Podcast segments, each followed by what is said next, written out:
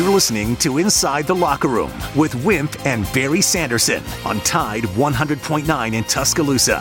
Football coach Barry Sanderson. It's time to take you inside the locker room. Presented by Dr. Pepper on your home for Alabama sports. Tide 100.9 and streaming on the Tide 100.9 app.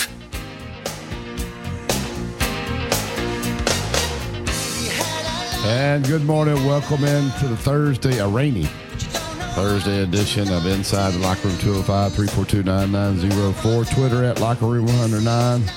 At Barry Sanderson, at Wimp Sanderson 1, at Joe Gaither 6.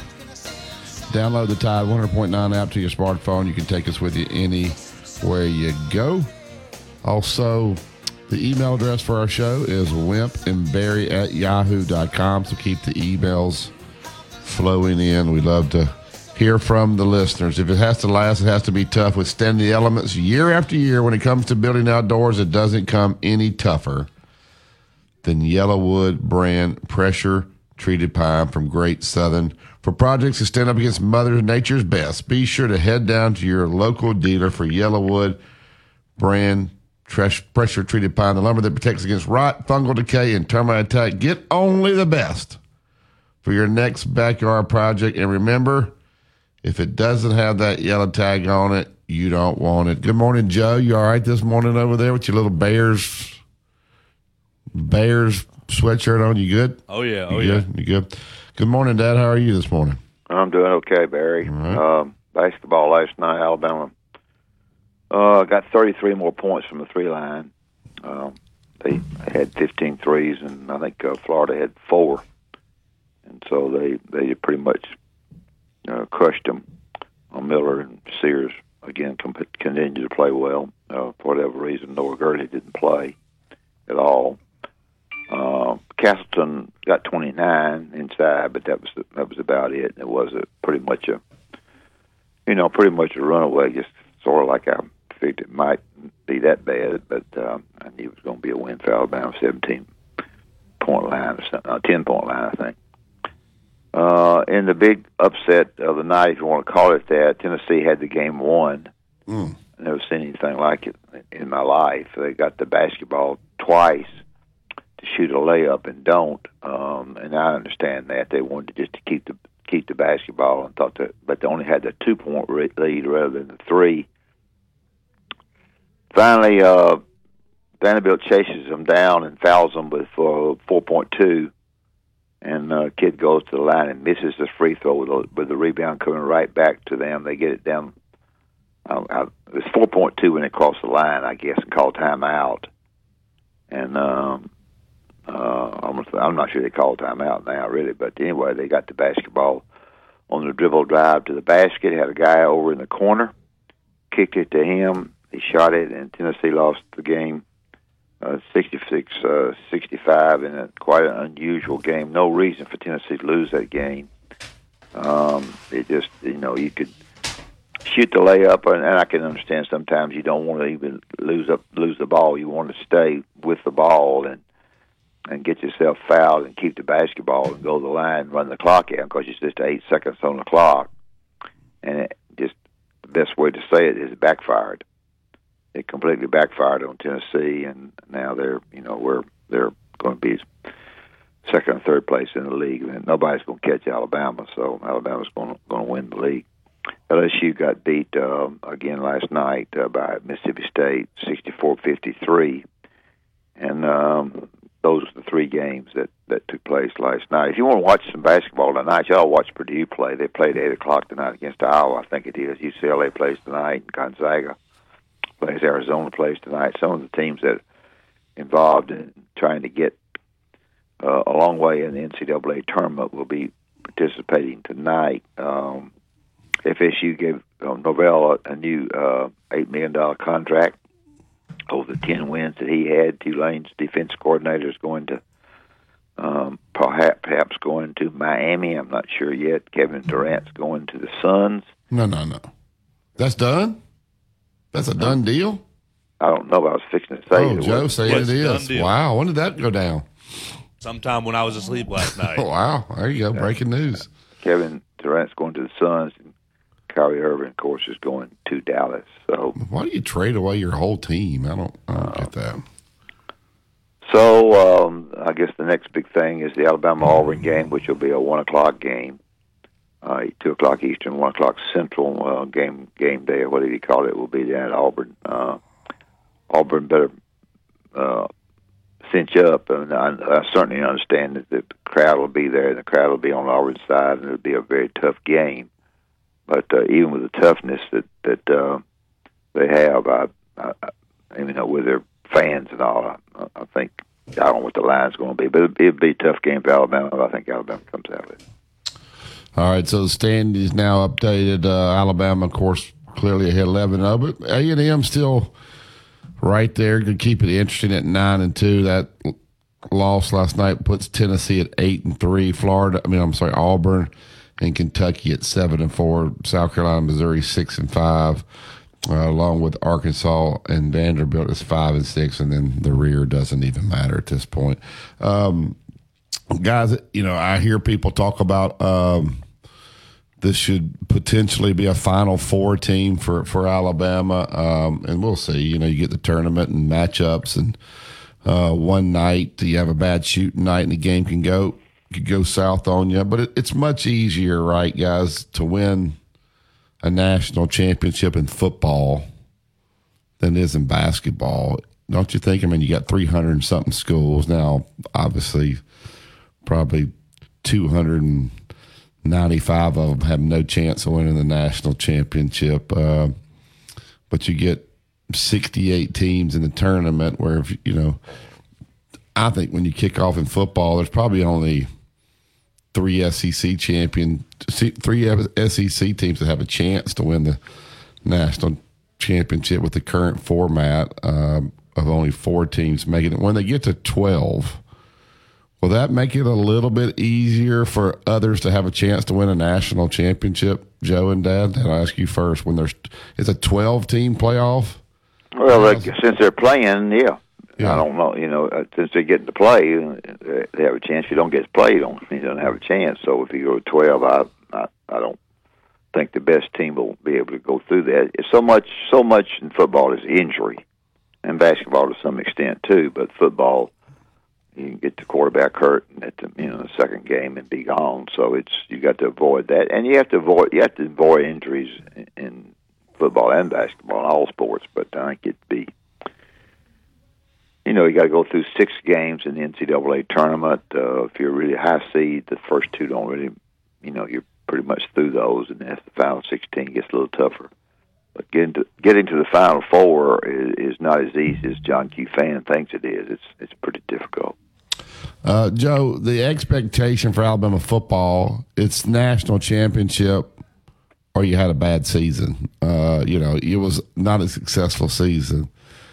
But basketball, of course, never been to the Final Four, been to the Final 16 many times, Final 8 once. The expectation is so different, and you hear people talk on shows, we'll probably get to the Sweet 16. Everybody is so pessimistic about getting to where why is it just because of what football's done? So the expectation is here, and they expect them to do that. But it's almost like Bama – they almost put a negative deal on it where they're expecting them to lose. They're afraid to believe. Yeah. What is that? They don't want to get their heart broken, Barry. But don't they get their heart broken in football?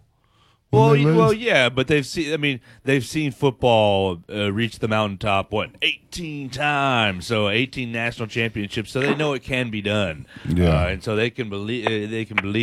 We've never seen basketball make it past the Elite Eight. And while you and I and Coach know that it can be done with the right circumstances on the right night and the right shooting.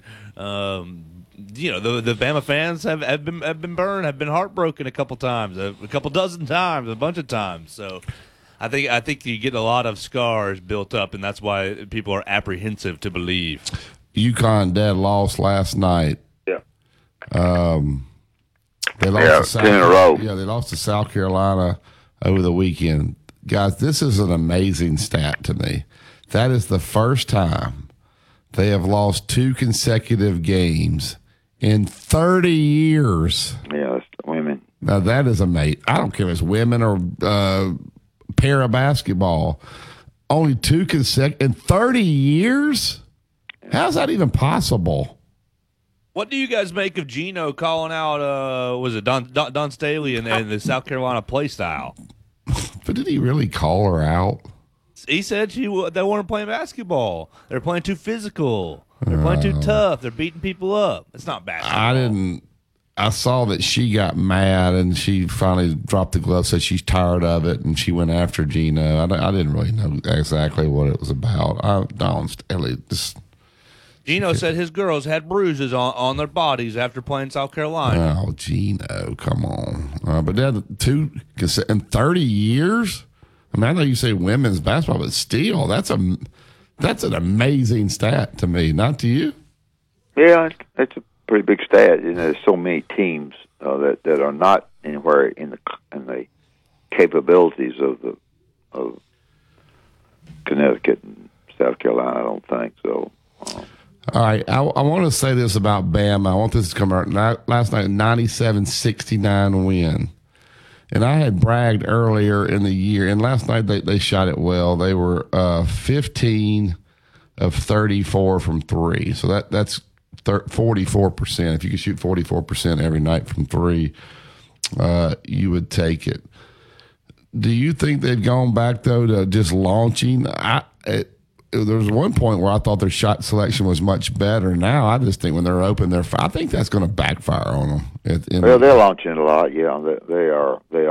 Even in games that you say, ooh, and they shoot it. But that's the way they play. Yeah, and that's the way they're going to continue to play. And you either go to the bank with that, or you don't go to the bank with that. Georgia Tech. I meant to mention Georgia Tech beat Notre Dame last night. I know the Tech coach is trying to keep his job with new AD over there. So we'll see. All right. Anyway, Joe, were you in the arena last night? Oklahoma got beat last night, by the way. Yeah, were you in the arena last night, Joe? Yes, sir. How was the students' crowd? Was the student crowd good? Students were almost full. I'd give them about 85, 90%. How was the other? I was disappointed. I was upset. I'm gonna guess it was about 60% total, 65% total. Let me see what the official number was. That they called it. They called it 10,599. Is that fair? Yes, it's fair. It feels maybe 1,000 too much, but that's fair. And by people saying, get a bigger arena. That's why you don't get a bigger arena. When you got the number 3 team in the nation and you're not that big arena, they ain't coming on a Tuesday night or Wednesday night at 8 o'clock. But if you had 10,000, that place would be full. So I don't know. It's weird. Like, I have access to some tickets, and I think Alabama is a blast to watch. It's 8 o'clock game, so I met my team. I said, hey, anybody want the tickets? Want tickets? Not one guy raised their hand. Why? I don't get it. I was down there. I mean, I don't get it. I can't speak for those people because I was, I was excited to be there. Yeah. Well, yeah, I guess because you can watch it on TV. It's 8 o'clock. There's other things going on. You can just go home and watch it. You're going to get out of there late at 10. So I understand if you're coming from Birmingham. I just think the SEC may need to play those games at 7 somehow. I know about TV, but 8 o'clock, is that not hard for you to live in Birmingham? Dad, if you're living in they're trying to get to the eastern part of the United States. People up the East Coast that like basketball a great deal. Well, that's 9 o'clock up there. Well, I know, but I think it's too late personally, but everything's built around television. The best teams, they feel, go later, and the Alabama-Auburn game, of course, is an afternoon game. If you will get on the internet, you will already see the times of the games have already been set for the entire year. I think they missed the boat. They would do that. I looking at who played who for the rest of the year, and they've got the times of the games headed from the very beginning. Joe, do you think the time? I don't know what you do. You worry about getting them all on TV. But 6 seems too early, and 8's too late. It needs to be at 7 o'clock, right? It'd be a lot easier for somebody getting off work to get there for a 7 o'clock game. To get there for a 6 o'clock game, I mean, you're pulling there at 5 something, so you're going straight from work. 8 o'clock, now you get out of there, you're not getting home, and you're not getting in the bed till almost midnight. You can't please everybody, though. Yeah, you're going to make some people upset. That's like, somebody's going to be upset. But isn't 7 better than 6 or 8? Sure, but what do you do about TV? Wait, see what happens when you go to 16 games, 16 teams. Right, yeah. What do you do about TV? If you make them at 7, are you playing Monday, Tuesday, Wednesday, Thursday, Friday, so everybody can play at 7? Well, here's what I would do, and we're way past our break. You have this SEC alternate channel that I ain't ever seen them put a game on there. Ever, so ever. Just put games, have 2 games going on at the same time. Put it on there and play them at 7 o'clock in the Central Time Zone. You're going to get better crowds. All right, y'all don't agree with me. No, I mean, I agree that. I mean, you got the number 3 team in the nation. Yeah, I've been disappointed last night. I am disappointed. So the time, I think, was a factor. But that's you don't know that the number 3 team in the nation when you're setting your television sets back in. You don't know all that. I'm just saying it's. That's on the Alabama fan. That's not on ESPN for putting that's not on the conference office. Well, that's not just the Alabama fan, any fan. 8 o'clock at night's hard. I don't know. People call who disagree with me. I'm not putting that on I'm just putting it on any fan. You got kids, you got to get them to school. It's 8 o'clock. It's 7. Yeah. Well, there's a lot more behind the scenes than you want to let on. Well, I'm just saying, we got this SEC alternates. We got all these channels. The alternate channel, you can forget it. But nobody can find it. What you're going to do is there's just everything on it. You're going to put it on the alternate channel. You're going to get people complaining that I couldn't find Alabama play last night. I couldn't find Bama play. Well, I think Dad hit on a point there. Don't set the times until we start seeing everybody's record. Now, when Ole Miss is playing South Carolina, you put that game anytime you want, ain't nobody watching it. So adjust it based on the week. That's how they do for football. You get times 2 weeks in advance. There you go. All right. Royal Cleaners, they want to make life easy for you. 205-391-0034. They'll come right to you. They'll pick up the laundry, get it all cleaned up, and deliver it right back from the suits, the dresses, the dress shirts, the casual wear, the golf shirts. You also have 3 locations you can drop off. University Boulevard, Bridge Avenue, Northport, and 4851 Rice Mine Road. 205-391-0034. One of the problems, too, last night is I know locally you had Hillcrest, Bryant, Northridge, and Central playing. And that's a lot of people that go to those games, so that would hurt you as well. You listen to Tide 100.9. It's the home of Alabama sports. Tide 100.9 traffic. From the Towns and Nissan Traffic Center, the wrecks are coming in on a wet Thursday morning. 2059 eastbound at mile marker 83. US 11 at Grind Crossing Road in Coley. Delays at both. If you see other conditions, give me a call. Get the deal of a lifetime now at Towns and Nissan. $2,000 off selected models. Interest rates as low as 0% and great selection. I'm Captain Ray. Here's what's trending on the Tuscaloosa Thread. Good Thursday morning. The Tuscaloosa branch of the NAACP is attempting to set up a meeting with Tuscaloosa County school officials to discuss an alleged limit placed on subjects that could be mentioned in a planned Black History Month presentation at Hillcrest High School on the 23rd. Students claim they were told they could not mention slavery or civil rights. Yesterday, more than 200 students walked out of class in protest. Click TuscaloosaThread.com for more local news, sports, and weather coverage. It's free. Town Square Media, Tuscaloosa. In a collision, easy decision. Make one call to one name. Mesrano, 206-6300. No representations made that quality legal services to be performed is greater than quality legal services performed. Coaches took to the radio and TV airwaves to tell people that if you're building outdoors, the only way to build is with pressure-treated pine, Yellowwood. It is the very, very best. Why? Because all the coaches said Yellowwood, pressure-treated pine, protects against bug, termite, and weather. Decking, fencing, play sets, whatever you're wanting to build, just go to the internet, look at Yellowwood, and you will find these coaches advertised a great product. If it doesn't have that yellow tag on it, believe you me, you don't want it. It's Yellowwood. Tide 100.9 Tuscaloosa weather. Rain diminishing this morning. Clouds will linger this afternoon and tonight. Temperatures holding steady in the upper 50s and low 60s today. Our low tonight 42. Tomorrow mostly cloudy with only a small chance of a shower. The high at 63. I'm James Spann on the ABC 3340 Weather Center on Tide 100.9. It's 59 degrees in Tuscaloosa. Want to jump into any of the shows? Call Tide 100.9 right now at 205-342-9904. Will somebody answer that damn phone? That's 205-342-9904.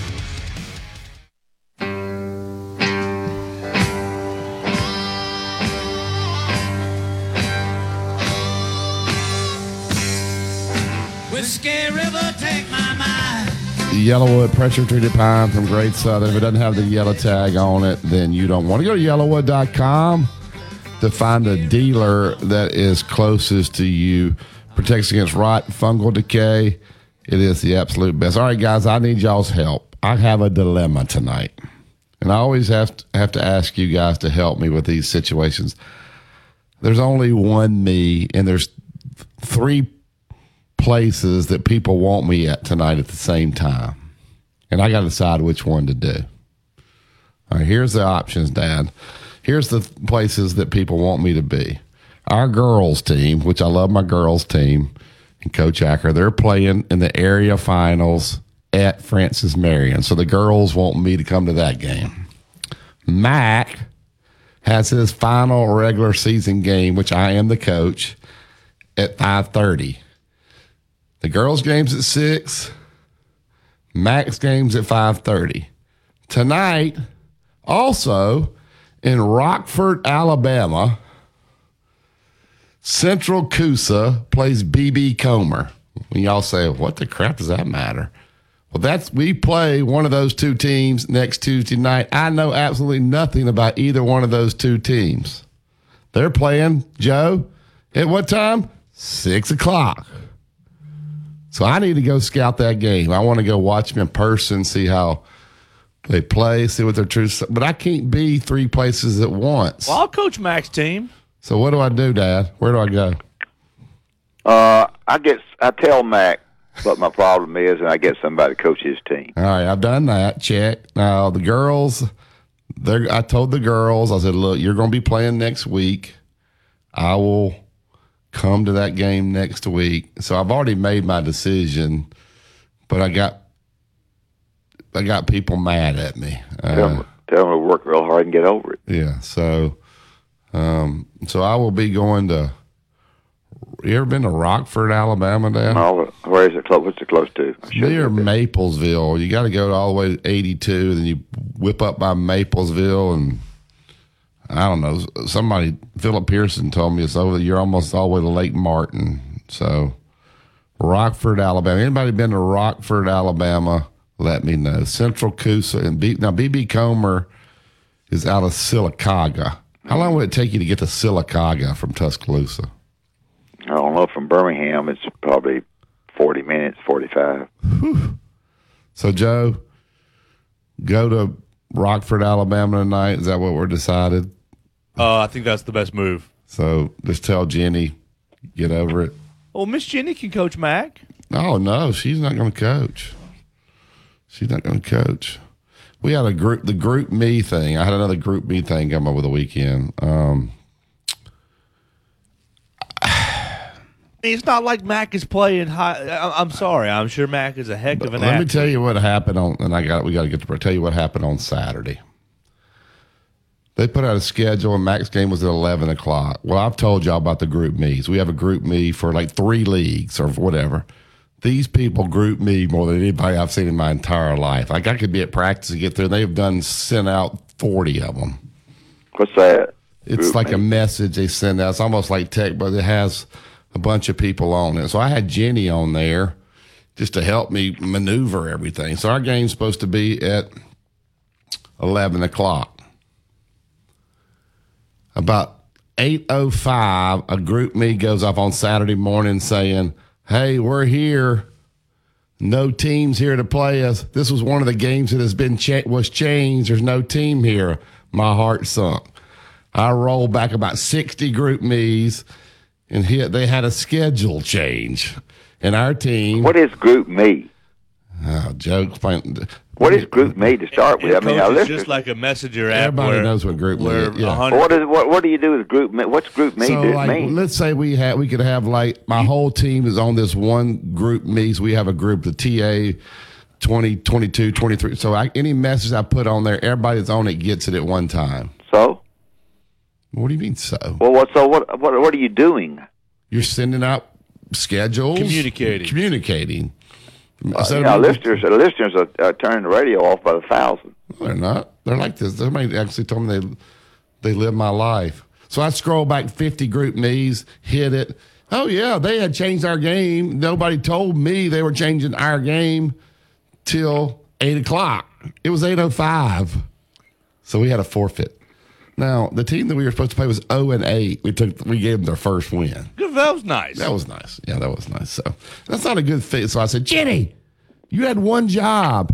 So she puts on there, you know, hey, in the future, could you guys email the coaches about the changes? At least the coaches that are. What are y'all playing?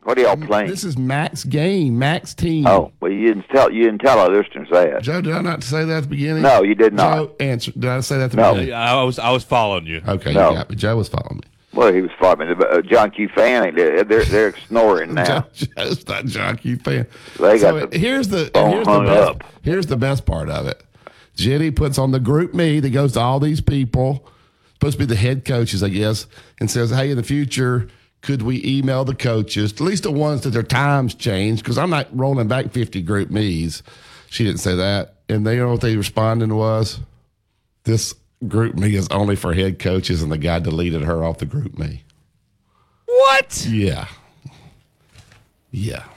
Why can't those kids just get out and play and not have teams? What do you mean? Just get out and play. So they shouldn't play in a league? Just play. Just get out and play. They do play. So everybody show up at 9. We'll split teams up and play till noon. Yeah. Oh, corn. So we shouldn't play on a team? No. Just let them play. So when the guy deleted Jenny off the group meet, I'm on like 9. I have like 5 for my teams at TA and Jack's baseball and this and the other. I was like, dude. Like, she's helping me with my administrator. Yeah, what the heck? Yeah, come on. I mean, at least let your wife be on there. That's waiting when this is over. It's over, Coach. It's over. You're not following it. That's the problem. No, I'm not following it. Because you didn't start off by telling it was Mac. Because you don't listen. No, I don't listen because you didn't tell us to say it was Mac. I don't know anything about group me. Well, everybody's listening to us. Well, congratulations. Maybe we'll put you in a group me with me and Joe and Hunter Johnson. Y'all can talk about what you're going to say at the show. First in game condos, 3-bedroom, 3.5-bath, washer and dryer included, stainless steel appliances, only head coaches. Are you kidding me? Well, Jenny's the head coach. All granite countertops, internet and direct TV are provided, 10-foot ceilings, large patios with upper-level river views, easy access to the Riverwalk. The historic district of downtown Northport, 2 minutes to downtown, 5 to the University of Alabama, 205-657-7465. We go to firstdomaincondos.com. Tell them you heard on the Inside the Locker Room, 1 month free rent. Jack Crow is next. We'll have him break down the new coordinators and what do they do when they get there. You hire them, they come in. What's the first few things they do? Learn the players, get a place to live. Meet with Coach Saban. We'll find out what Jack Crow says. You listen to Tide 100.9 to see home of Alabama sports. This is a Town Square Media Tide 100.9 Sports Update. I'm Kim Rankin with your Tide Sports Update. 13 former Alabama players have been invited to the 2023 NFL Combine. The Alabama women's basketball team has announced its Power of Pink Night.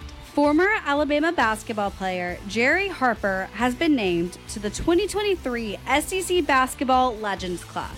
This has been a Town Square Media Tide 100.9 Sports Update. For more info on these stories and more, download the Tide 100.9 app. Tide 100.9 Traffic. From the Townsend Nissan Traffic Center, the wrecks are coming in on a wet Thursday morning. 2059 eastbound at mile marker 83. US 11 at Grime Crossing Road in Coling. Delays at both. If you see other conditions, give me a call. Get the deal of a lifetime now at Townsend Nissan. $2,000 off selected models. Interest rates as low as 0% and great selection. I'm Captain Ray. It's the Tuscaloosa Community Calendar, powered by Pepsi. Reading Allies is a literacy program that helps below-grade level readers rise to grade 60s today, our low tonight 42. Tomorrow, mostly cloudy with only a small chance of a shower, the high at 63. I'm James Spann on the ABC 3340 Weather Center on Tide 100.9. It's 57 degrees in Tuscaloosa. Mr. SEC Tournament Wimp Sanderson gives you his excellent analysis every weekday on Inside the Locker Room, right here on Tide 100.9.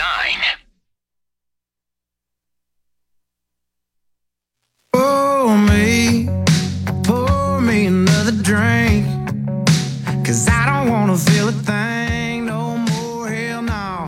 I just want to sip it till the pain wears off.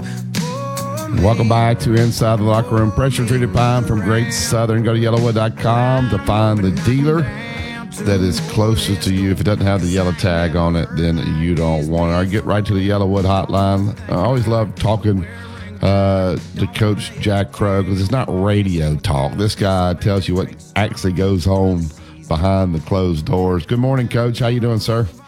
Hey, Jack. I'm good. I'm good. Hey, Wimp. Wimp, you know. Hey, Coach. Singing sort of says maybe it's time to take a drink, huh? Hey, Coach Crow, let me ask you: Do you know what Group Me is? We ain't starting that with Jack. Yeah, I want to ask him if he knows what. Just see if he knows. Do you know what Group Me is? Group Me? Yeah. No, I don't. Okay. There's a lot I don't know. All right, that's over with. That's over with. We're gonna talk about two things. We're gonna talk about the offensive and defensive coordinator job, and we're gonna talk about the Super Bowl. Okay. All right.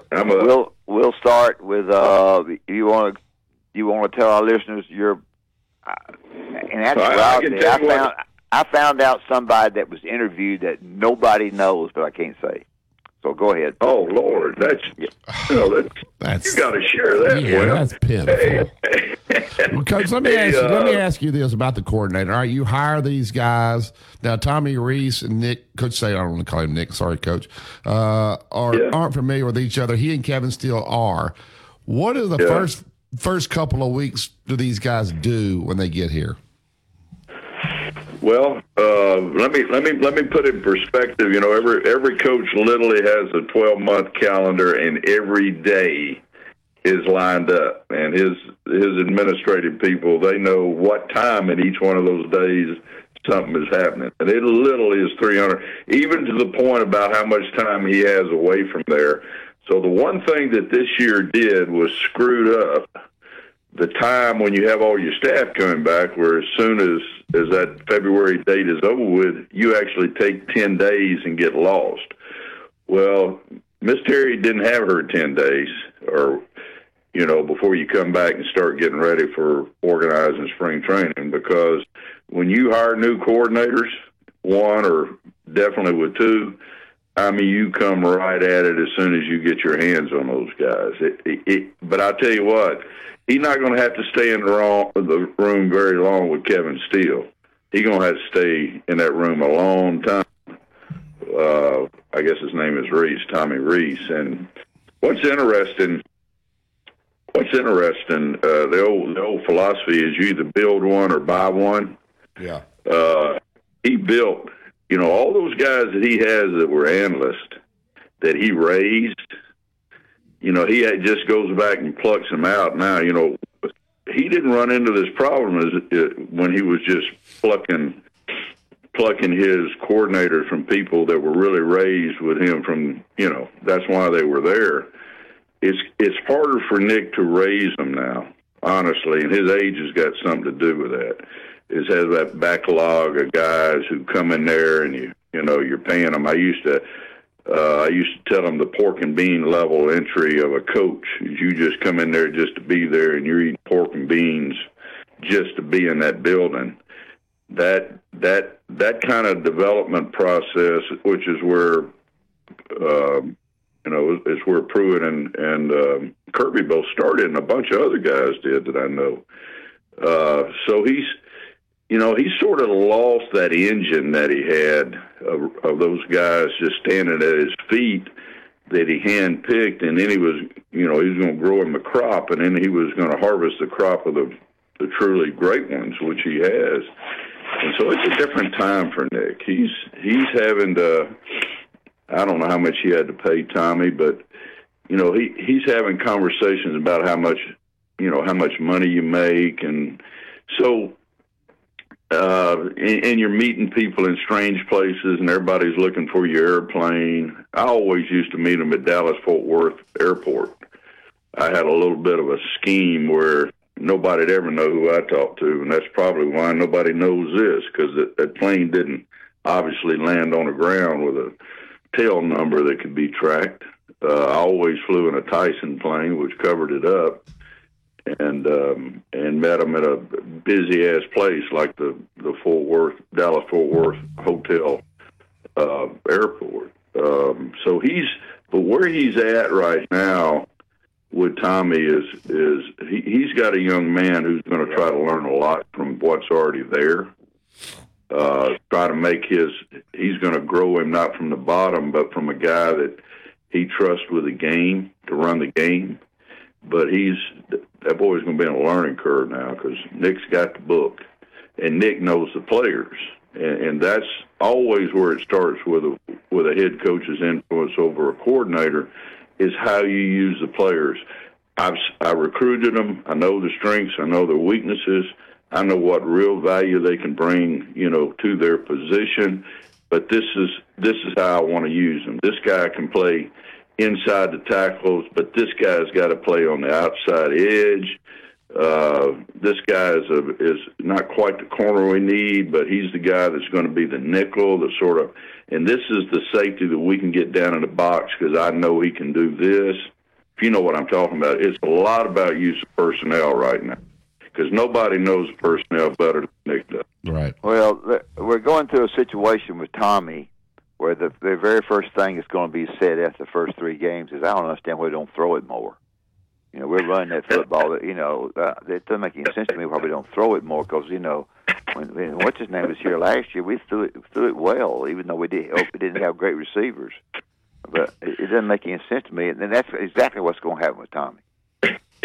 Well, and it's going to go back to personnel, because I think Nick has shown when he believes in that guy that's throwing it, he will throw it. But he's not going to let that guy get him beat either. Yeah, and only Nick is going to decide where that line is. Yeah, you know, Mike Shanahan, if y'all remember that name, people for the young people, he's the dad of the guy that's probably doing the best job of coaching in the NFL right now. Mike was the offensive coordinator at Florida when I was the offensive coordinator at Auburn, and we had a great relationship before and after that.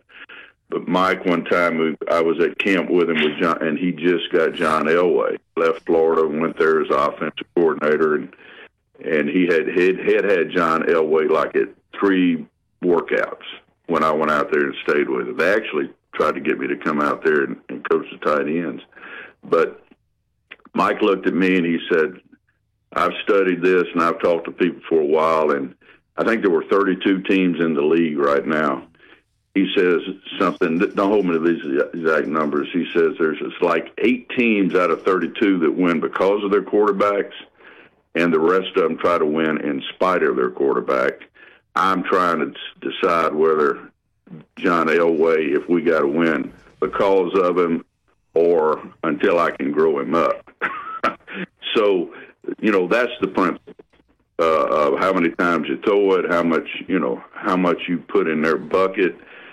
And, man, I'm telling you now, Bryce Young, there ain't no way they're going to come back with the same thing as that guy's got. I mean, I think he is truly, you know, I heard somebody say he's what happens when you leave Aaron Rodgers in the dryer too long.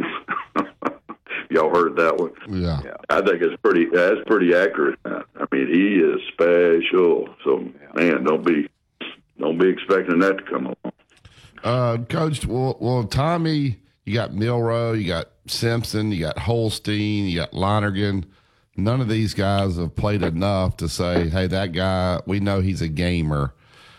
Who will make the decision on the quarterback? Well, I mean, ultimately, I know Coach Saban's going to have the ultimate decision, but how much does the coordinator, I guess, influence on who's going to start there? If there's a certain style he likes to play, I think maybe that's happened here before. Maybe Coach has gone and started maybe Jalen, even when Tua maybe threw the ball better. But who ultimately makes that decision? Is that Coach Saban? Well, without a doubt. Yeah. Now, the line is how much influence is he really going to give Tommy in that decision, which is a major trust factor. I'll get into storytelling here, and Wimp, you can always cut me off in this, but when I get to Auburn, they had a returning starter named Ken Hobbie who had been recruited by the world and was a prize, okay? Behind him was Clayton Buford, and then it was another one, and the six-teamer was named Randy Campbell was not even playing quarterback when I got there. He was the 16th wideout. And I got there about like Tommy is arriving. You know, but I'm a fish out of water basically to be where I'm at all. And we went along, and Pat kept coming every Sunday after spring training. He kept coming and just finding me one-on-one and shutting the door. He had one question. He says, can we win the SEC championship with our quarterback? Which Ken Hobbie, he was just so pervasive. I just about had to carry him at first string, even after my doubts began to creep in about him. And then they began to creep in a little bit more. And after about after about a week, I'm telling Larry Blakeney this, and Larry says, "Let me tell you, we got a guy that maybe he needs to be playing quarterback. I signed him. I think he always should have been playing quarterback." So we put Hobbie over there. Now, I think this is the way the kid at Georgia evolved. You just think about the evolution that kid went through. Kid had just won 2 national championships. But I remember as Randy slowly got my credibility and I started looking at what the team needed. Now, that's the quarterback should be selected somewhat on the basis of the team, okay?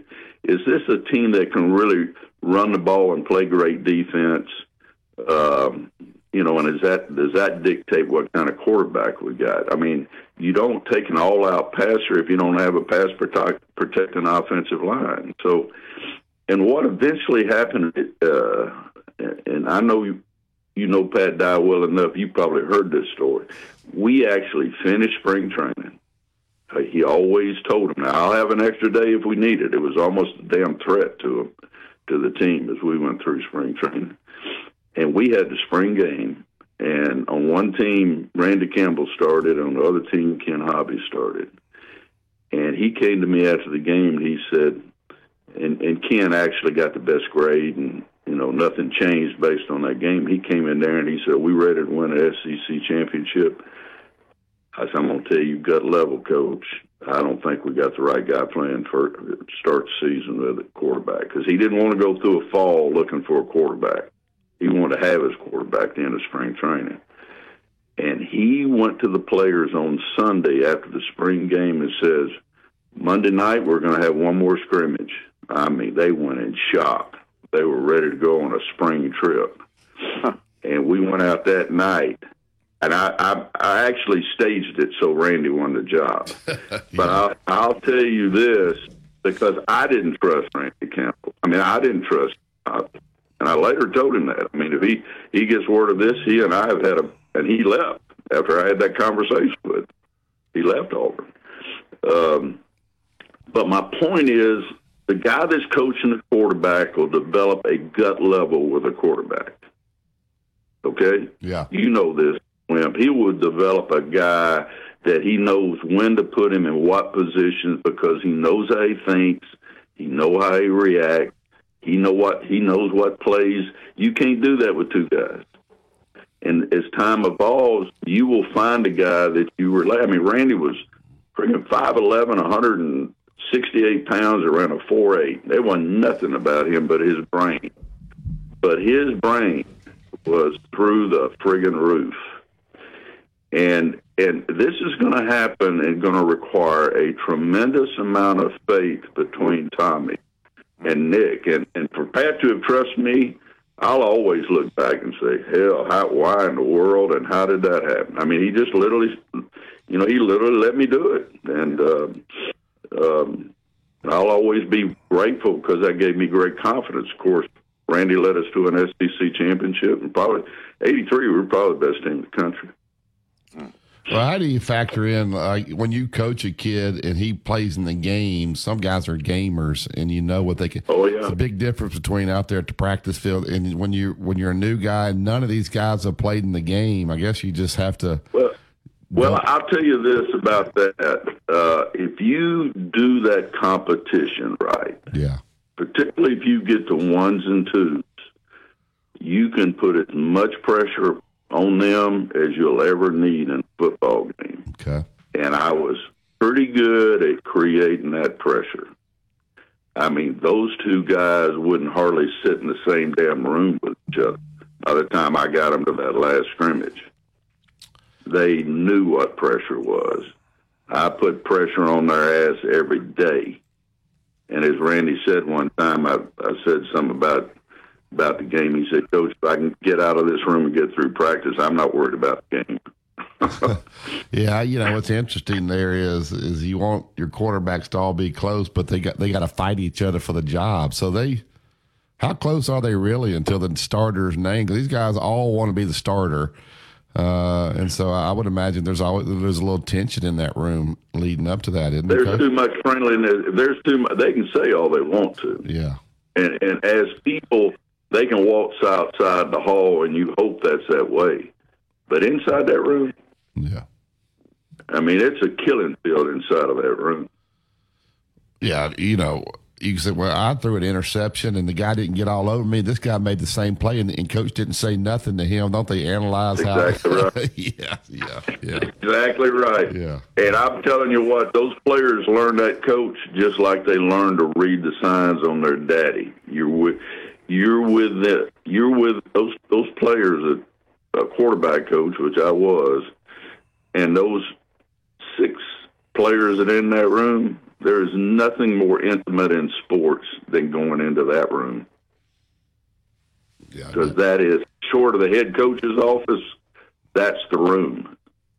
Yeah. Everybody walks by that room. All the other players and coaches, when that door is open, they all walk by that room and look in that room because they know where the name show starts. That. I don't know. The wideouts, I assume, are going to be new. There'll be young wideouts. Wideouts last year weren't. One guy's coming back, played at Georgia. He's okay. But the quarterback situation, the Franklin kid has not really shown what he can do to people. We don't know. I don't know anything about it. And the other two kids coming in, we don't know anything at all. One's from Georgia, the other from Louisiana, I think. And then Milroe, who is said to be, tough, good runner, not a great passer. It sounds to me like that they're going to stick with Milroe for a while, because they want to run the football, and they're going to have more than a single back there. They're going to have two backs back there. It's going to be a running football program, I think. Well, if you go back and look at Georgia, Nick, I mean, all it did was just reinforce Nick's and Kirby's. I mean, they got to where they found a quarterback that they could just turn it up a notch, and at times it didn't look like they totally depended on running the ball. I get it. But they built that program running the ball. And you can get away from running the ball, and one day you look up, and you ain't tough anymore. Which, when I saw Texas play Alabama, that wasn't it. Line of scrimmage, that wasn't Alabama. That wasn't real toughness, in my opinion. Nick may tell me to kiss it, but I'm telling you, they lost toughness through the course, and Georgia will lose toughness too. You better get back running the ball, making your defense physical. It still is what makes a difference. going to segue into the Super Bowl. The line of scrimmages at Philadelphia are a hell of a lot tougher than they are at Kansas City. Interesting thing about the toughness that they got at Philadelphia, a lot of it came from Tuscaloosa. A lot of the mentality on that football team came from Tuscaloosa. Dickerson, yeah, he may be the heart and soul of that old damn thing. Yeah. But those two lines, they build off of each other. They fight each other every day. They might not be full speed, full contact. You can't do much of that at that level. But they breed toughness at Philadelphia. And you got probably one of the best passers in history on one side, and you got a guy on the other side that got beat out at Alabama because he wasn't a good enough thrower. Which takes you right to Milroe. I mean, have we really seen what can happen? I suspect that Tommy Rees really knows how to develop a passer, because I think Nick realizes it was development that was left on the table with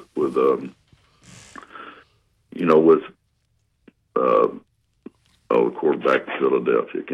His name escapes me, but Hurts. Don't it Hurts? Yeah, I suspect that it hurt Nick a lot to realize that he didn't get Jalen where he is now, and he's looking for a guy that can get that development out of Milroe. And I suspect that had as much to bringing Rees in than anything. This guy must have the ability to refine that element. I suspect that may have been the first priority in hiring the quarterback coach and the offensive coordinator, which only Nick decides to what degree he's the quarterback coach and what degree he's the offensive coordinator. Only Nick decides that.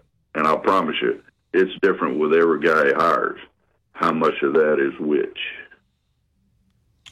Coach, before you get out, tell every listeners of the importance of this program. I know that you're over the Coach Safely program.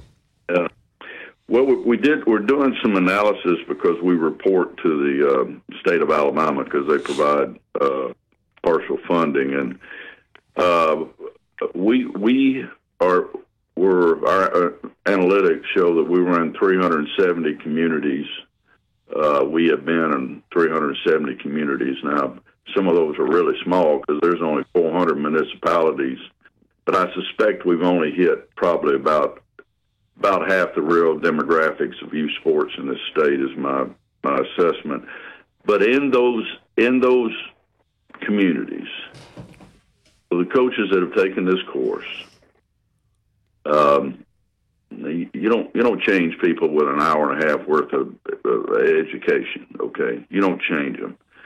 If they wanted to approach the game and protect those kids, they now have the knowledge to do it. If they wanted to, if they took it with some intent, then those kids are going to be safer, and those parents are going to feel better about dropping those kids off at practice to know that that element of knowledge was there. I'll leave this. This is sort of sad, but I had somebody just tell me, hey, Jack, you ought to just say that. The only time I ever hear you say that is in private. But I'm going to leave it with you right here. Might as well. I've stood over three caskets. Mm. This is how I got to this point. Mm. One of them was Speedy Cannon from a concussion that turned into a brain bleed in 1971. I stood over a casket of Greg Pratt, which was a deep death, 1983. Wow. And I stood over a casket of a suicide in 1990, Brandon Cook, who we had every sign he was having mental illness, and we didn't. All of three of those were preventable. Mm-hmm. All three of them. Yeah. If there's a way to manage a concussion that keeps them from dying, there's a way to see when heat is an issue and you make sure that you modify what's going on, and there's a way to recognize mental illness before it gets to the desperate level of a suicide. So wow. I think coach. All of them were preventable. It was the lack of knowledge. So with knowledge, we have the ability to make coaches or give coaches the tools they need to make the game safer. That's what we do. Thanks, Jack. Thank you very much, Coach. Appreciate it. All right. Thank you. Appreciate you, man. Take care. Bye-bye. There's Coach Jack Crow breaking it down and a good little segment there at the end, the Coach Safely program. So you can Google that right there on the internet and get involved in that. Alabama One, www.alabama1.org. We talk about the credit card, the mortgage, the car loan. Why? Because I have all three, and I know those are important to people, and they will sit down and find the best deal possible for you. Go to one of the local branches, get the process started. You can get there right there at the website. Go to www.alabama1.org. The people there, man, are outstanding. Look forward to talking to my main man, Mike Brown, tomorrow about all the exciting things going on there. Also, I want to thank Pressure Treated Pine from Great Southern. They make this 7 o'clock hour possible. Do it for you each and every day. When you're going to build it right. If it doesn't have the yellow tag on it, then you don't want it. 205-342-9904 if you want to get in on the show with us this morning. Listen to Tide 100.9. It's your home of Alabama sports.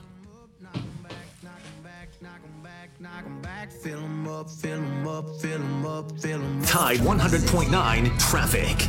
From the Towns and Nissan Traffic Center, the wrecks are coming in on a wet Thursday morning. 2059 eastbound at mile marker 83. US 11 at Grime Crossing Road in Coley. Delays at both. If you see other conditions, give me a call. Get the deal of a lifetime now at Towns and Nissan. $2,000 off selected models. Interest rates as low as 0% and great selection. I'm Captain Ray. O'Reilly. Count on the professional parts people at O'Reilly Auto Parts to recommend the best products for your vehicle and budget. Get maximum cooling system performance. Touchdown, Alabama. Tide 100.9 and streaming on the Tide 100.9 app.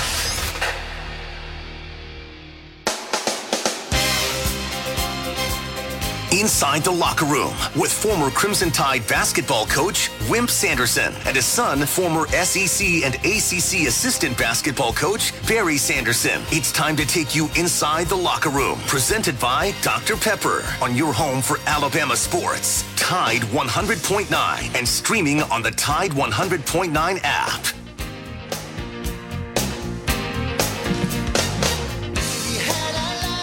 Welcome back to the second hour of Inside the Locker Room, 205-342-9904. As we kick off the 8 o'clock hour, I think Andrew Kniffer with Allstate Insurance. He's my insurance agent.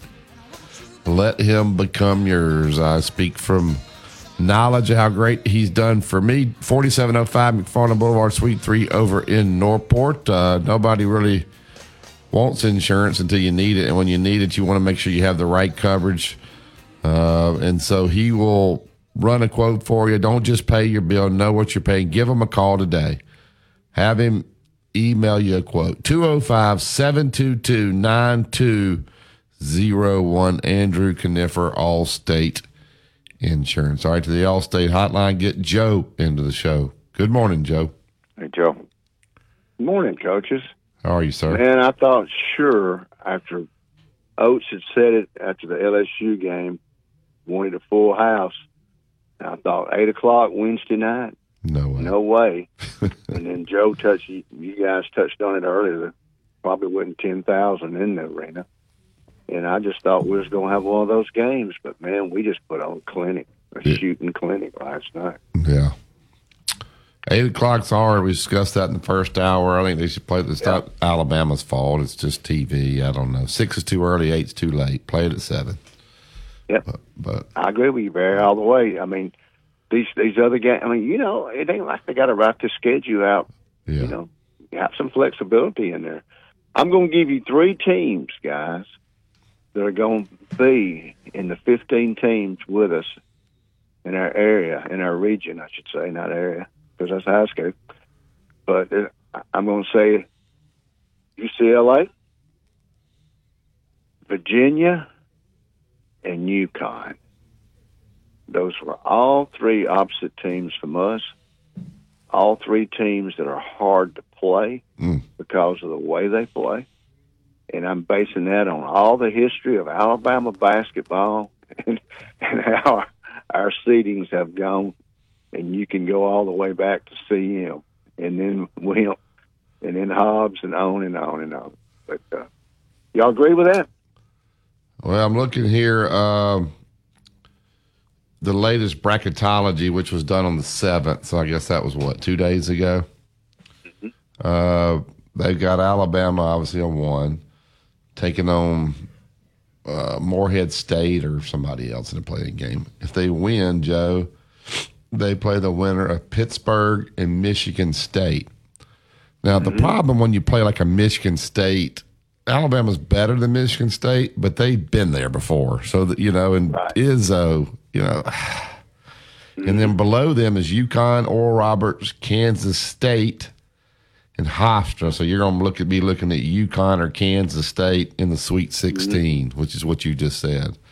The bottom of that bracket, Kansas, been there before, is the 2 seed. You got Maryland, New Mexico, Virginia. Like you just said, Virginia's in there as well. So now this is Joe. Yeah. This is not even the committee. It's Joe Lenardi. And I know the committee will do it to us. We'll have to beat 3 teams. I guarantee before we can even get there. And I don't know. Instead of Kansas probably end up being a 1 seed before it's over with anyway. Right now, the ones are Purdue. Kansas got a lot of losses. Purdue, Alabama, Arizona, and Houston. I don't see that changing. Do you, Dad? I think those 4 are going to be number 1s. I do. The 2s of these, Joe and Dad, if you could pick your 2, would you want UCLA, who guards the crap out of you, Kansas, Texas, or Tennessee? Give me Texas all day. You guys? Yeah. I don't know. You know who I definitely don't want? UCLA. or Kansas. I'd take Tennessee or Texas. Dad, who would you want out of those 2s? Who would you want out of those 2s? Well, they ain't going to let us play Tennessee. Yeah. They ain't going to have that like that. Texas. They ain't going to have it. Committee ain't going to. Yeah. Anyway. You know. Y'all find, both of you find UCLA a little bit better than I do. I know because of the defense. I hope you're right, William. Yeah, but their toughness, and I know those guys, one of the guys that their associate head coach, but their preparation for teams and how they defend them, and their coach is tough. I just wouldn't want to see them, but. And you definitely don't want to play Virginia, right? Well, Virginia's gotten better, and it's no doubt about that. They're not great, but they're hard to play. They're good defensively. Yeah, but I would think Alabama maybe could go to a number Virginia can't go to. But if you shoot it fast, they're going to come down and they're going to grind you. And you come down and shoot it fast again, they're going to grind you again the next end. You won't have the ball. Virginia will have the ball 75% of the game. Right. Connecticut will be hard. This guy at Connecticut, I know they're not playing as good as they have played, but they'll bow up pretty good defensively. I think and they're pretty tough defensively. Connecticut is, I think. So. Yeah, I would not be surprised if all 3's not in ours. If I had to pick 3, that's who I would pick, just because of the way the committee does the SEC in basketball. Yeah, you know what I'm talking about, William. You know exactly what I'm talking about. Got some tough draws in my day. You got that right. We could talk about that for a whole show.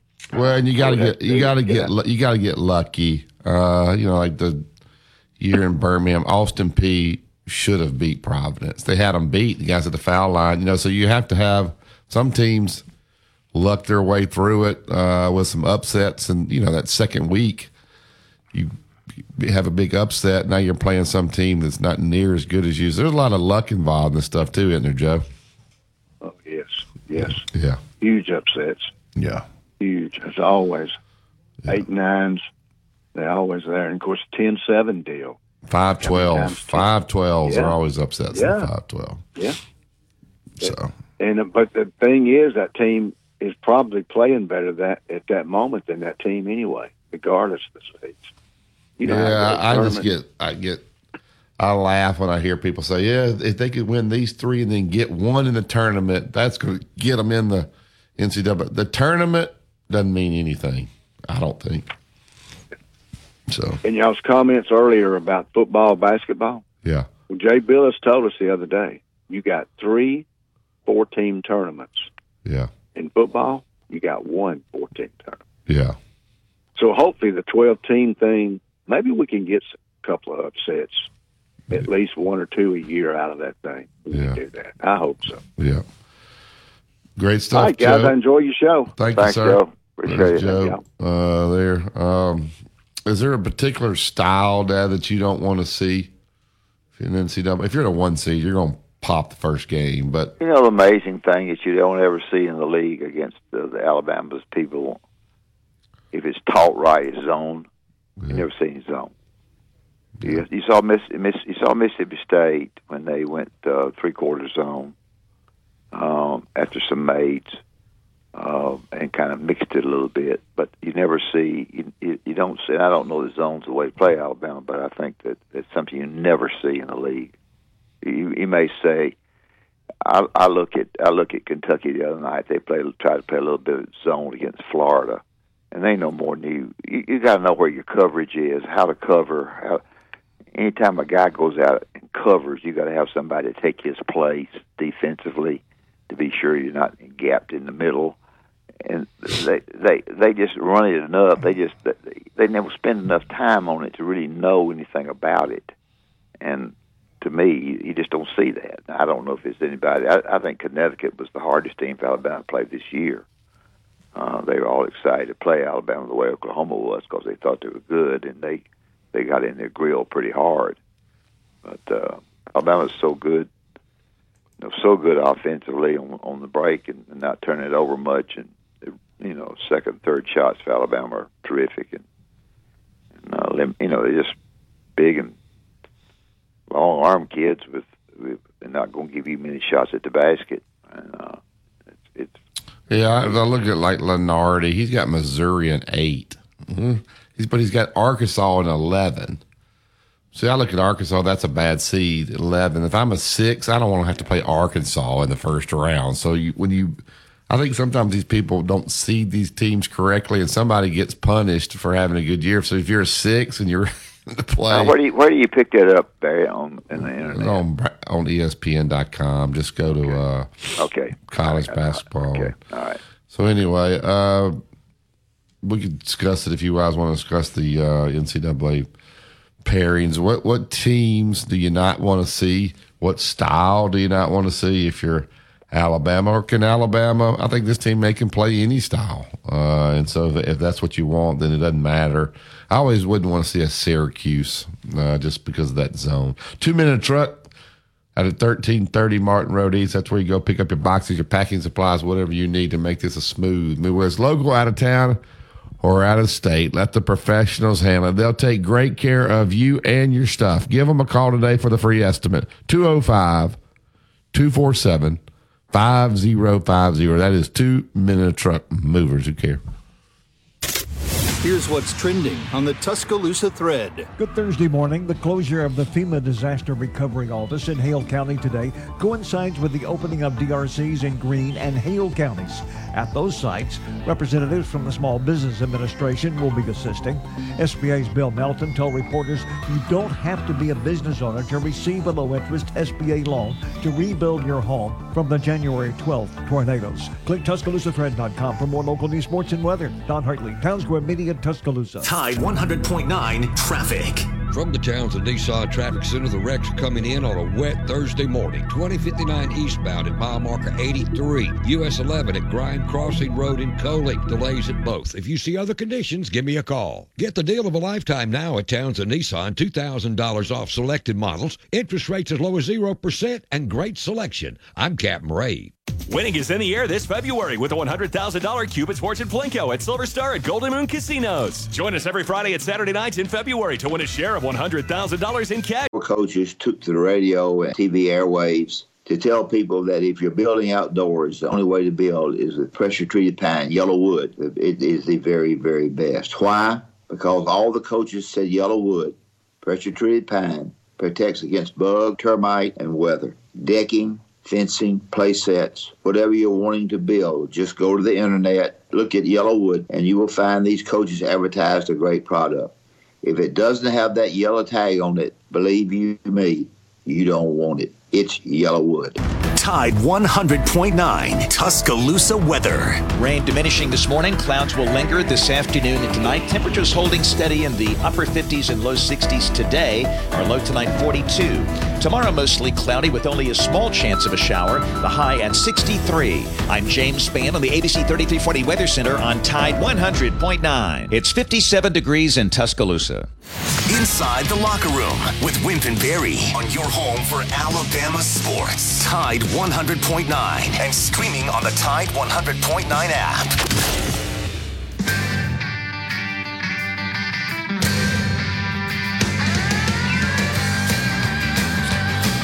Welcome back to Inside the Locker Room. All right, Joe, I gave y'all some my scenario. I know I'm putting Dad to sleep.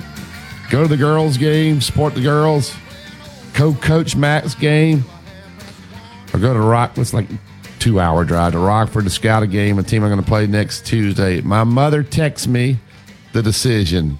I'd already made it. What do you think she told me to do, Joe? Coach Max team. Dad, what do you think she said? I have no idea, but it don't matter what she says. The main thing to do is go to Rockford. Well, she said go scout the game. Oh, good. I think that's good. Mom gets it. Yeah, no doubt. No, she said go scout the game. I said, well, I was all along. I was just letting y'all know my dilemma. All right, Coach Oates met with the media last night. As always, they go in, they give an opening statement. Alabama played extremely well last night. This blew them out of the table. It wasn't even a game. Here's the opening statement from Coach Oates last night. It's a lot better. That was the way we wanted to come out. Thought our stars did a great job starting the game out. First half was great. Thought we played a lot more like we're accustomed to playing.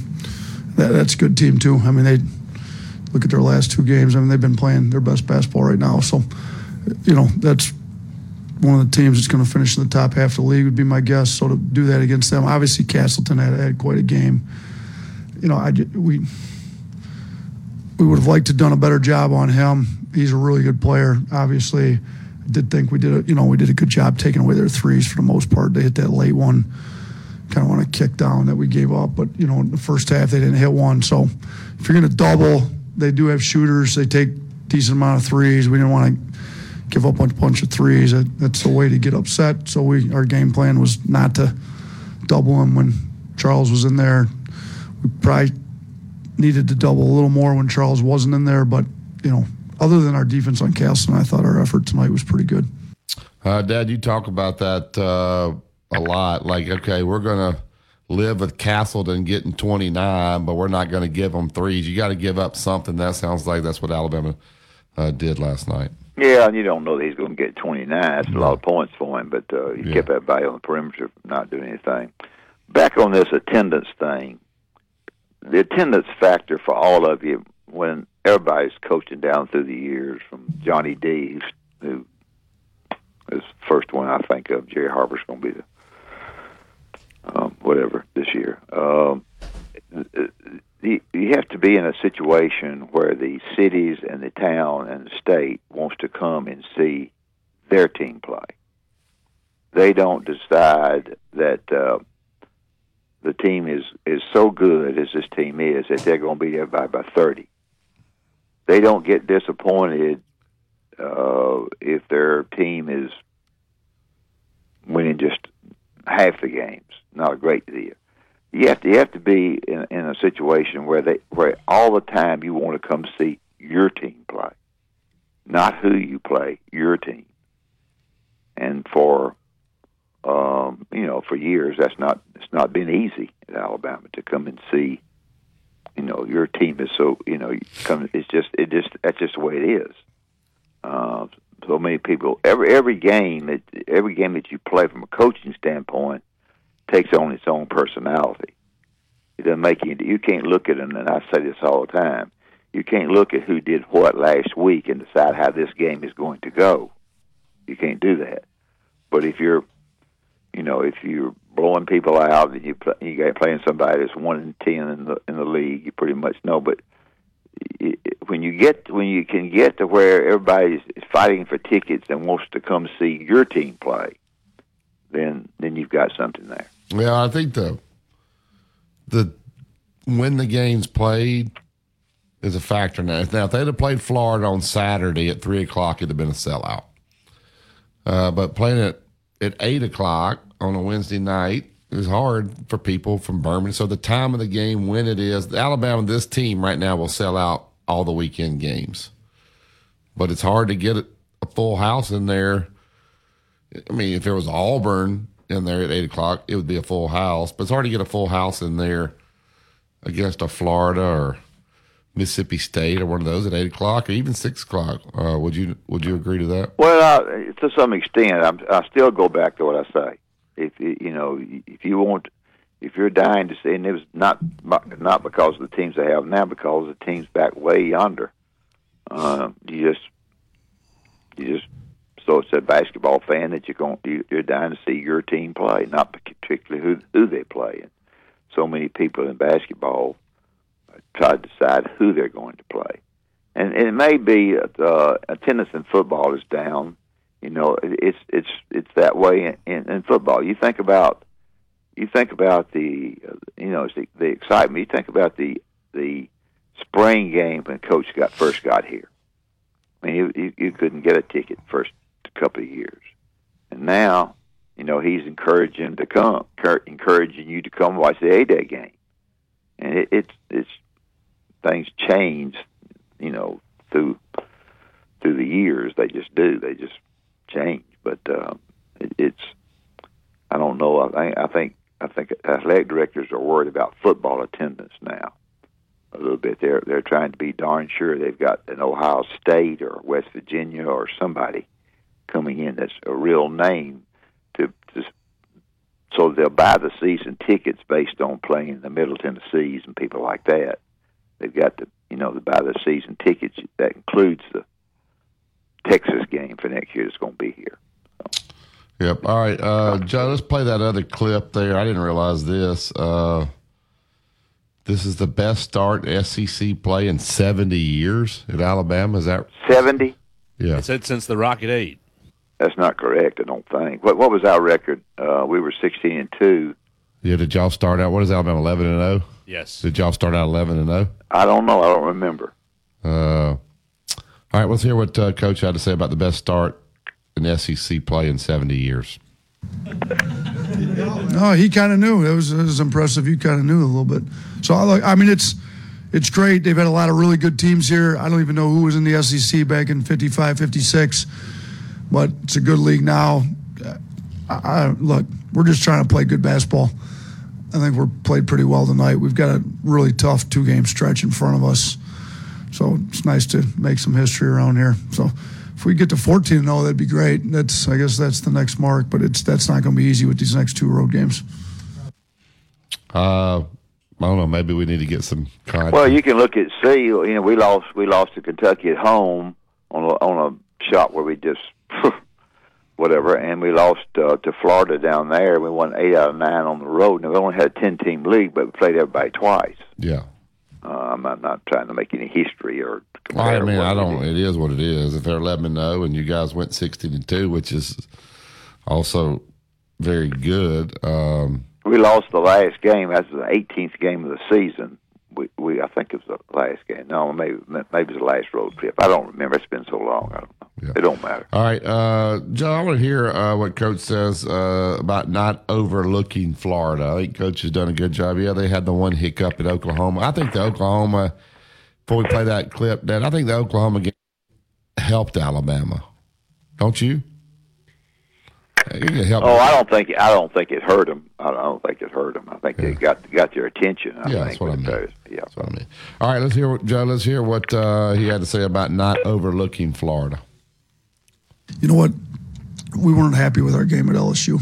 I think guys understood we got to play better. That wasn't who we were, and our point was 2 out of our last 3 games we haven't played hard enough, well enough. It was our 2 lowest, that game and Oklahoma game, were our 2 lowest blue collar totals.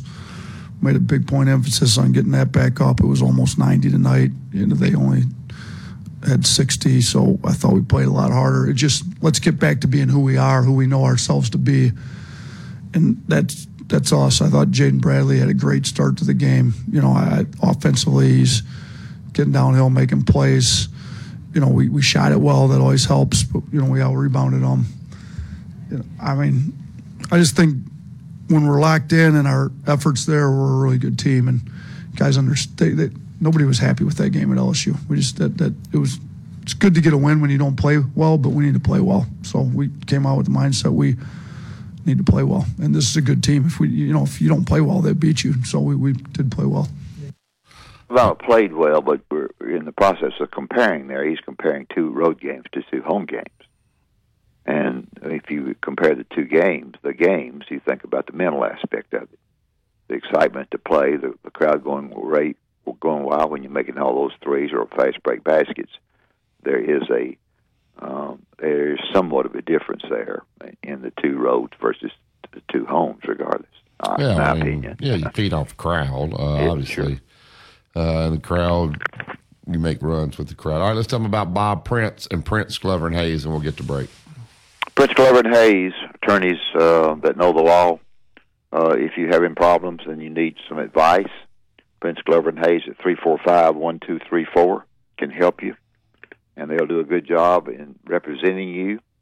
And then if you feel like that, they feel like that you need to go further with it, you sit down with them at 701 Rice Mine Road and visit with them again, and you'll find that Prince, Glover, and Hayes are the very, very best attorneys you could find anywhere. 345-1234.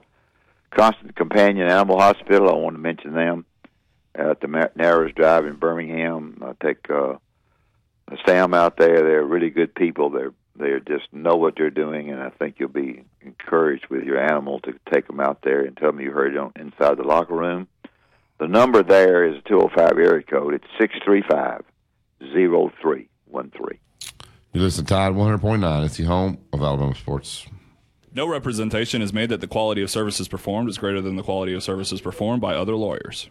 Tide 100.9 traffic. From the Towns and Nissan Traffic Center, the wrecks are coming in on a wet Thursday morning. 2059 eastbound at mile marker 83. US 11 at Grime Crossing Road in Coley. Delays at both. If you see other conditions, give me a call. Get the deal of a lifetime now at Towns and Nissan. $2,000 off selected models. Interest rates as low as 0% and great selection. I'm Captain Ray. Paid non-attorney spokesperson. Action Matters is responsible for the content of this ad. Attention all women who use Tylenol or other medications containing acetaminophen, including NyQuil or DayQuil, while pregnant. If you are 60s today, our low tonight 42.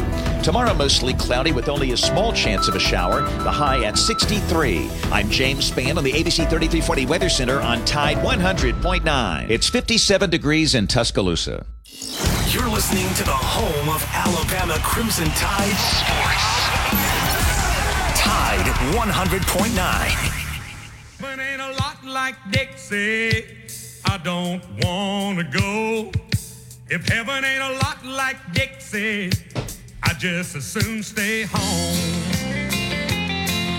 Wayne's Pest Control served over 100,000 customers across Alabama, Tennessee, and Mississippi since 1973. Let the good folks at Wayne's make sure your home is protected from unwanted pests this winter. Wayne's provides world-class termite protection, general pest control, and mosquito prevention services. You also keep that lawn looking lush and healthy. Give them a call today, 866-WAYNES-1. Get $60 off your initial pest control service. All right, to the Wayne's hotline, get Tim into the show. Good morning, Tim. Good morning, coaches. Hey, before I begin, Barry, good luck in your tournament. Thank you, sir. You mentioned a while ago, who do you not want to run into in the tournament? Well, I don't have a particular team in mind, but let me give you the biography of the team I don't want Alabama to play. I don't want it to be a no-name or a small-name team that hardly anybody knows about. I don't want it to be a team that's got a bunch of 22 and 23-year-old seniors, and I don't want them to have a 6'10", 285-pound guy, whether he's got a big old butt on him or whatever, and two guards that can shoot the ball and are quick as lightning. Now, that's the team I don't want to see us play. And I'm going to hang up and listen to what y'all say. Is that team out there, Tim? Oh, Tim's gone. I just don't want to play those. I don't want to play those teams that do a great job defensively, that just take away your threes, but they're aggressive. They take away your drives and your threes. I don't like those teams that just defend the crud out of you, because some nights you're going to not shoot the ball right that well, but some teams you can score on because they're just not good defensively. That probably be. And then I wouldn't want to see the length of a Syracuse and have to play that zone, because you cannot simulate it in practice. It looks sloppy. You're sitting there looking, oh, we're going to be fine against it. And teams cannot shoot the ball against that zone. It's eerie, to be quite honest with you. Your thoughts on that? Yeah, long arm kids. I don't. The biggest guy I would worry about, of course, would be the guy at Purdue. He's not a big man. He's unbelievably big. You can watch him tonight and see some of that. But I want somebody that's going to change defenses only occasionally, but not lose their pressure in either one of them, and get me sometimes. I wouldn't want to see it gets me sometimes at midcourt or past midcourt with a little zone press stuff and gets back to the zone, and then the next time they're man, they change it up. I don't think that's you lose your tempo of shooting the threes and. Zone demand. I mean, you can't do it too much, but enough to where you affect the team a little bit offensively. That's the kind of team I used to worry about playing teams that press us a lot, because I wasn't sure we were ready to play against the press after playing all the games that we played, and things like that. Yeah, I want to ask you that. Different tempo games. I want to ask you that.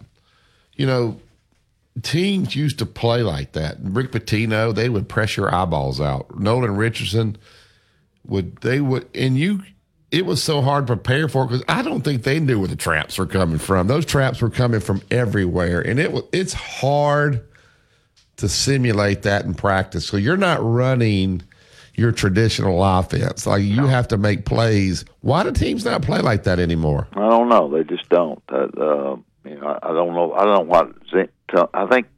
know why teams don't occasionally play a little bit more zone if they have taught the zone. That's the key. You've got to teach it, and you've got to for Alabama's sake, everybody can shoot it well. They don't have anybody that shoots it poorly at all much, but you've got to know where the shooters are, and it's just you don't see a change in defense as much anymore. You see basically man and some zone, and you have zone teams like Syracuse, like you mentioned. Some teams are going to play zone regardless, because he believes in that. And they've won one national championship, and they've done a good job with their program. So I don't know, but things just go through cycles at times. But Alabama's awfully good on the offensive end and getting better on the defensive end. I think the big factor about Alabama is they rebound so well. They've got big, long-armed kids. That's the reason she-ways and people like that have such a hard time, with their back to the basket when they get it. They can't do it. They got to shoot the little jump shot before that long-arm guy gets to them facing the basket once they can get it.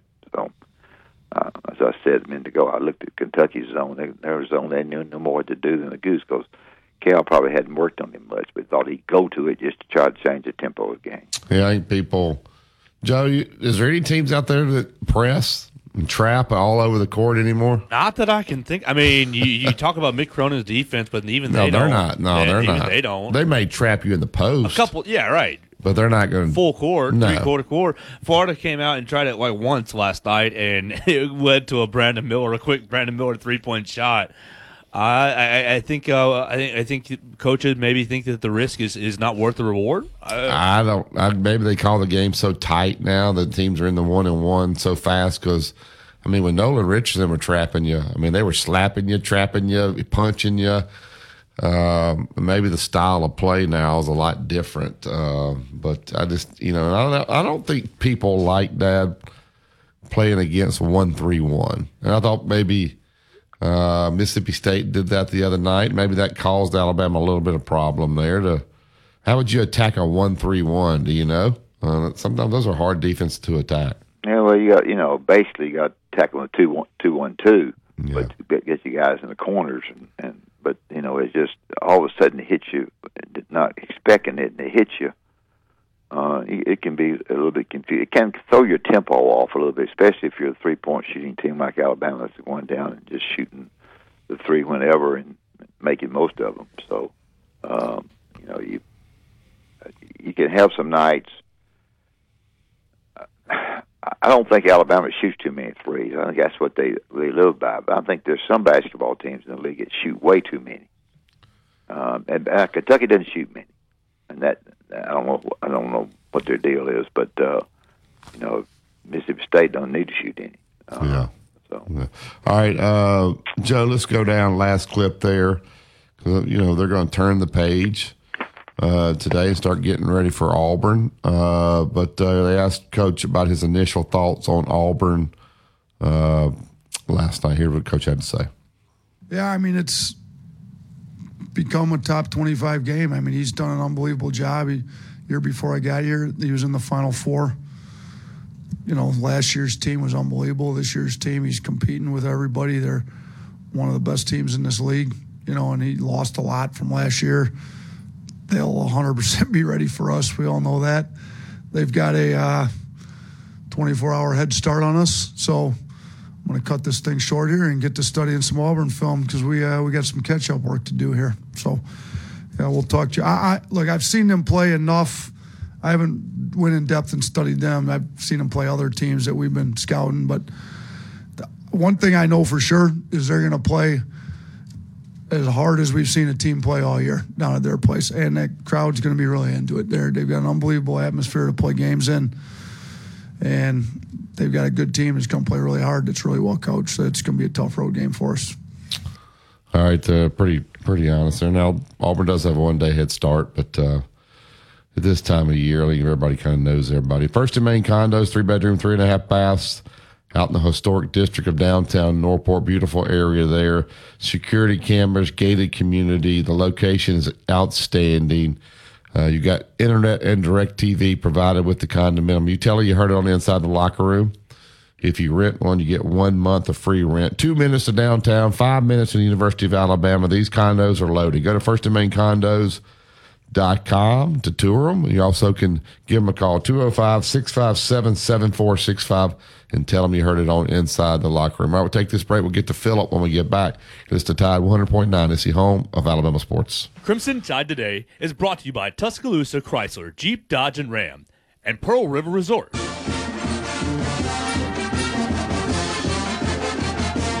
From the University of Alabama, this is Crimson Tide Today. It's a daily update on Bama sports, and it's brought to you by CBNS Bank. Bank anywhere, at any time, with CBNS Bank's digital solutions. Managing your finances has never been so easy. Hello again, everybody. I'm Roger Hoover.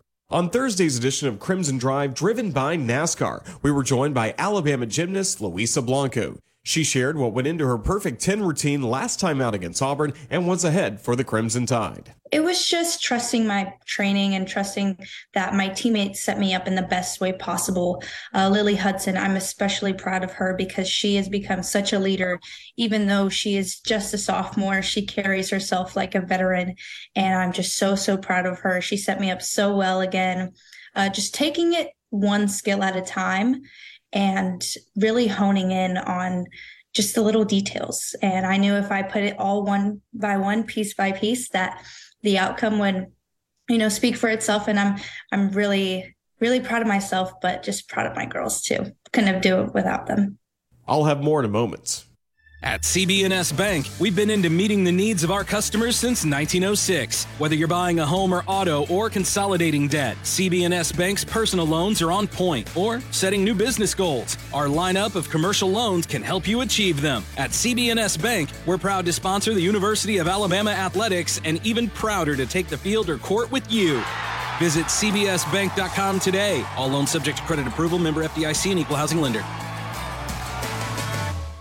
Join us tonight for Alabama women's basketball against Kentucky. Tip-off from Lexington is set for 6 p.m. with radio coverage available across the network. Crimson Tide Today is brought to you by CBNS Bank. Crimson Tide Today is a production of the Crimson Tide Sports Network from Learfield. Tide 100.9 Traffic. From the town's Nissan Traffic Center, the wrecks are coming in on a wet Thursday morning. 2059 eastbound at mile marker 83. US 11 at Grind Crossing Road in Coley. Delays at both. If you see other conditions, give me a call. Get the deal of a lifetime now at Towns & Nissan. $2,000 off selected models. Interest rates as low as 0% and great selection. I'm Captain Ray. The big man is bringing you his incredible live show, Trey Zatkins.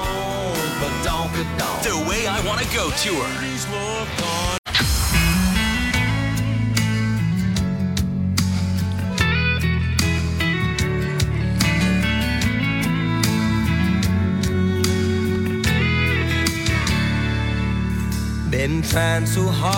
Welcome back to Inside the Locker Room. I get right up to the Alabama 1 hotline. Get Philip into the show. Good morning, Philip. How you doing?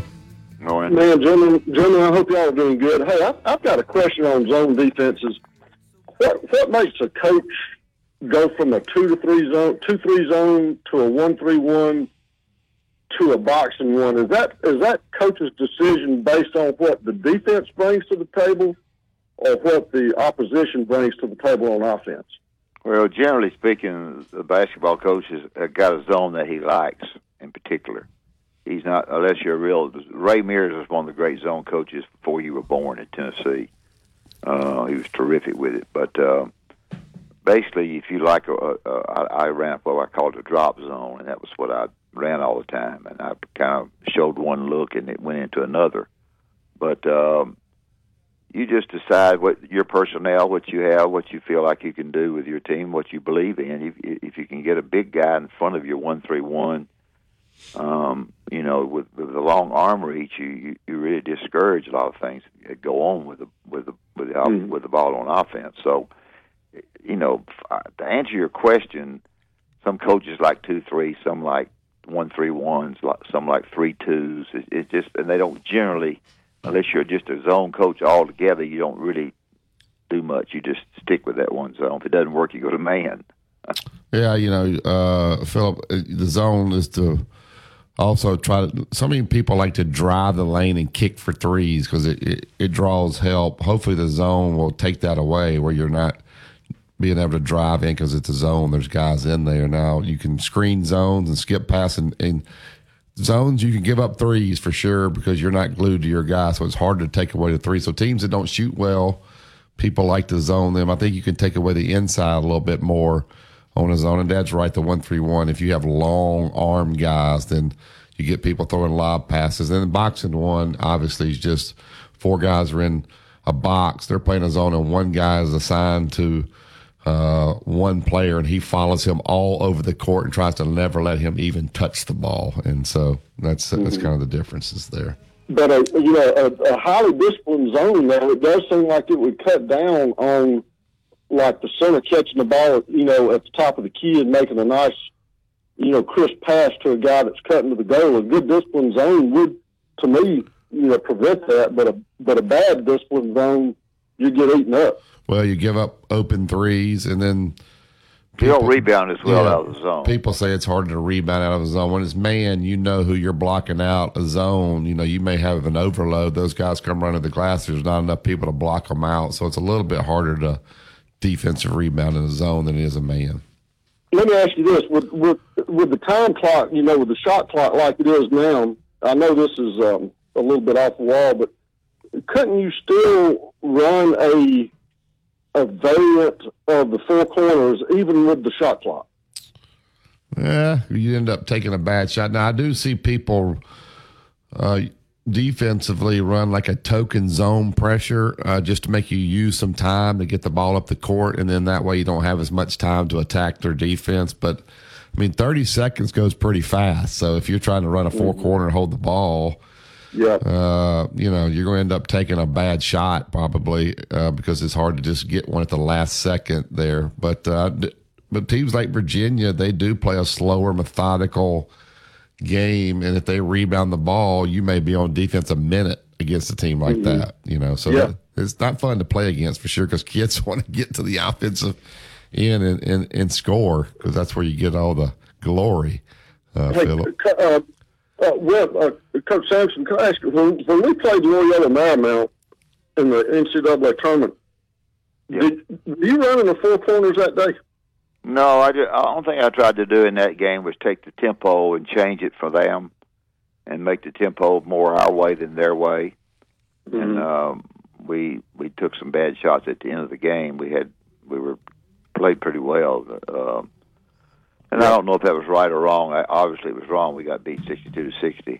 But I didn't want to take it away from our team, but I wanted to try to play the way we wanted to play. And, you know, I've gotten credit and criticized and whatever for that game and so on. Oh, no. You know, Philip, the funny thing about that is we in California, and Loyola Marymount played Michigan in the final 32 game, and Michigan tried to run with them, and we sat there and I watched Loyola Marymount. I think they scored 153 points against them, and they were getting out slinging it, and they tried. Mm-hmm. And so then you had to say, man, do we try to run with these guys? Because they are just firing threes, and there's no way to simulate it. So no way. That's scary to death there. So thank you. Go ahead. Hey, I remember Coach Ray Mears, man. I'm 62 years old and the Stokely Athletic Center. Ray Mears is something else, boy. I got a nice letter from him I want my boys to keep. I don't have it framed, but he's some coach, boy. Thank you, Philip. That'll be good. Thank you. Yep, so zone D. There's a place for zone defense for sure, and we'll see as we move through this NCAA tournament. It'll be fun. Hey, Alabama 1, you get that vehicle loan out of Alabama 1. Rates as low as 3.49%. Terms available to 84 months. Get pre-approved before you shop. They also have Alabama 1 Auto Mall. But you can go out to Tuscaloosa Toyota. If you got a great loan, they'll take great care of you as well. We'll talk a little bit more about those guys next week. That's it for today's show. Joe, appreciate you this morning. Appreciate Jack Crow. I had a guy that said Jack Crow by far is the best guest because Jack Crow knows when you hear him talk about these coordinators come in and what they go through. That's real stuff there. Listen to Tide 100.9. It's the home of Alabama sports. The Gary Harris Show is next. Have a great day, everybody.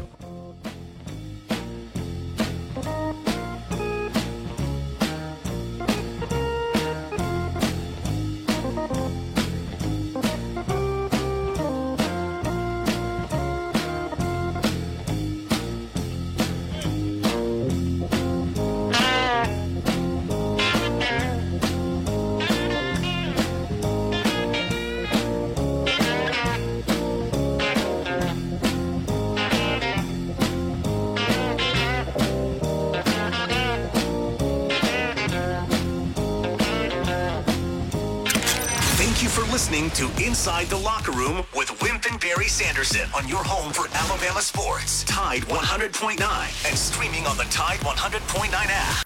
Tide